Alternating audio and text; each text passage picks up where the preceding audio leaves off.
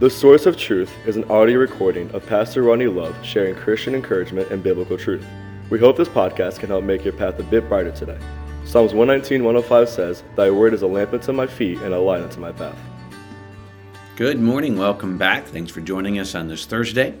And uh, we look forward to as we take a few minutes together out of our day in God's Word, that this will be a help and encouragement. As you know, we've been going through the life of Christ, specifically the Sermon on the Mount over the last few episodes.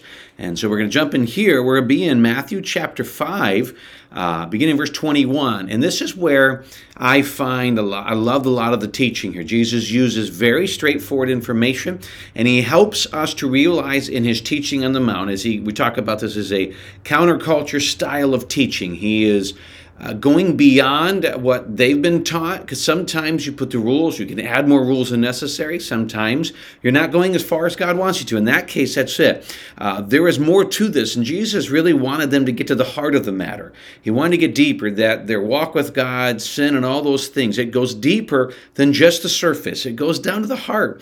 And that's great because god's more concerned with us as a person not as much as with our actions. And please don't get me wrong who you are will result in what you do but the thing to remember remember though is is he's less concerned about us just putting on a front and looking Christian and more concerned about our heart change from the inside out.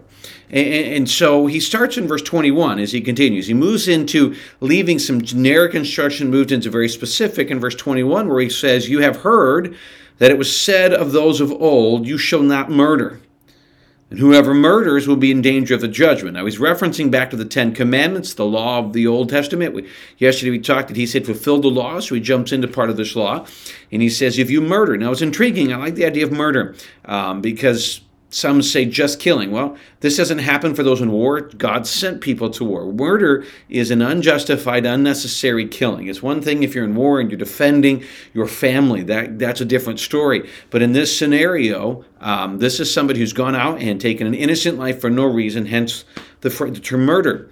Whoever does this, they're in, in, danger of judgment, whatever the judgment would be. In our scenario, in most states, it would be life in prison or an X amount of time in prison, depending on the reason for the murder. That's the point. You're, you're guilty. You should be doing that. But he goes, don't stop there, because if all we do is look at the idea of murder, we're missing even a deeper point. He says in verse 22, he goes, That's the teaching of the Old Testament, but I say to you that whoever is angry with his brother without a cause shall be in danger of the judgment. And whoever says to his brother Raca, or really you're being cursed, shall be in danger of the council.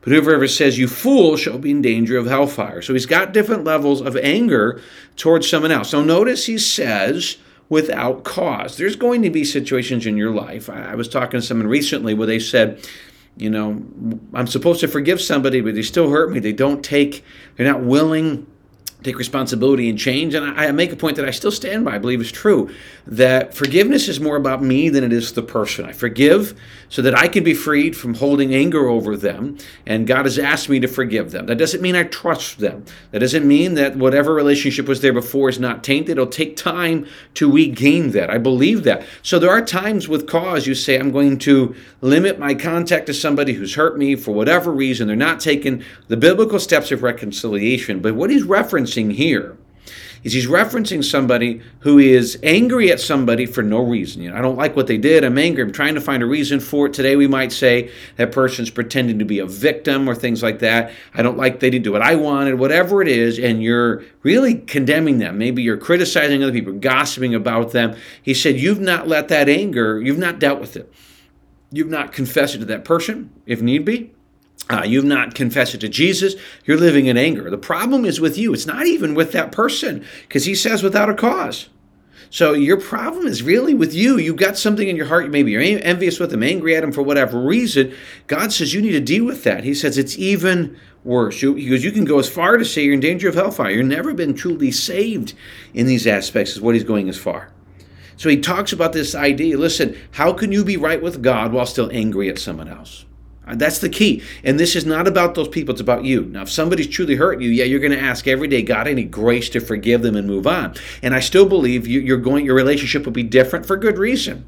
But I look at this and say, it's about me. You know, so I forgive somebody, even if they don't ask me why, because it's about me. Now, the key is Jesus doesn't necessarily forgive me unless I ask him in 1 John 1 9. But you know, Jesus forgave all sins on the cross when he said it is finished. Whether I have received that gift, that's different. Uh, when Jesus told Peter, you know, he goes, How many times should I forgive somebody? He goes, 70 times 7. He didn't say only if they ask for it. Please remember, forgiveness is not about that person. True forgiveness, where that person has received forgiveness and there's reconciliation between you two, requires both ways. It's not just you. So you forgive them, you, you release them of this bond you have over them, but the relationship has not been healed because they won't. That requires both ways. That requires you receiving, giving them something they've asked for. But if they won't do it, you why why should you live in the bondage of their decision? When they don't want to get it right. So this is about you. He gets dig deeper. He goes, don't move on. But this one again is even without cause. This is just me angry. He said, he goes, it's, it's worse. He goes, he's comparing it to, to murder. He goes, it's just the same thinking. You need to get it right. You need to move forward. Then he goes on to another one that gives a lot about the heart. He says in verse 24, therefore, if you bring your gift to the altar, if you're going to bring money, you're going to bring money and your worship to the altar, and you and there remember, when you're there, you remember that your brother has something against you. Leave your gift, therefore, before the altar and go your way. First be reconciled to your brother, and then come and offer your gift. Because you're coming to worship. It's giving of a gift, it's worshiping, it's worshiping the Lord. You come and you realize somebody has a problem with you. You're on the other end now. You're not the one angry, like the first half of these verses have said. You're the one that you know someone's angry at you and you say, well, they haven't come to me, whatever, go to them. You just don't worship, don't stay in worship because if you know there's a legitimate issue and you're unwilling to get it right, you're not right with God. So here's the thing if, if you're mad at somebody and you're not willing to get it right, you can't be right with God. If there's somebody mad at you and you can do something, you know it's there, right or wrong, you know it's there, and you can do something to reconcile, you need to do it. If you don't, don't worship. Don't come because you're doing it wrong. You need to get that thing right. Um, then he says in verse 25, agree with your adversary quickly while you are on the way with him, lest your adversary deliver you to the judge. Talking about you owing them something. The judge will hand you over to the officer and you'll be thrown in prison. Assuredly, I say to you, you will know by no means get out of there until you've paid the last penny. You owe them money, agree. Find a way to make it right, reconcile it. If you still say you're not going to do it, you can, by the law of the day, they could be thrown in jail for debtor's prison. You look at these, these three things give the idea. It really comes back to you.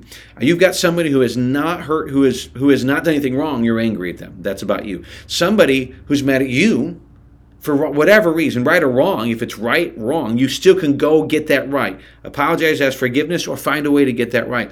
You owe somebody money and you're refusing to do your part of it. This is this is the premise. This comes down to you.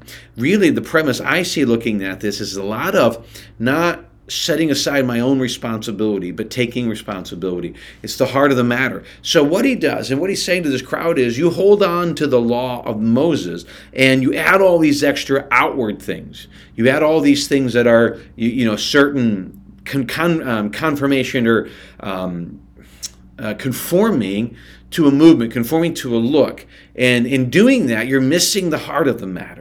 What he's saying is while getting these outward things taken care of are necessary, it needs to start with the heart. If you're angry and you can't get that right, you'll never really be right with God if you allow that anger. Now, please remember in Ephesians, we're told to be angry and sin not, but these things you're seeing here is an anger that's driving you into sin. You're worshiping with refusing to get right with people. You're not right and, and you say, well, I'm going to blame them. They need to do this. Can I encourage you if you want to reconcile with somebody? He says here, if they haven't done it or if you're coming to worship, it doesn't matter. If you know there's a problem, do everything you can to get it right.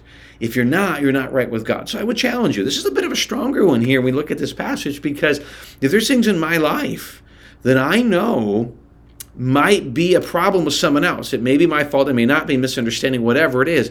And maybe you've taken step to reconciliation and nothing's happened. Okay, that's different. But you haven't taken the steps. Well, then you need to do it. It's not easy, but it's biblical because your relationship with God is so much more important than your relationship down here. Don't let things, your emotion, your anger, or what other people have done stop you from enjoying that sweet communion with God. Thanks again for joining us on this Thursday morning. Give me a chance to be part of your day. I appreciate it. Hope it's a help. Hope you're having a great day. Uh, we'll stick again to one more day tomorrow as we continue through the Sermon on the Mount. So I hope you'll join us again tomorrow. Thanks again for joining us. We do look forward to seeing you again tomorrow.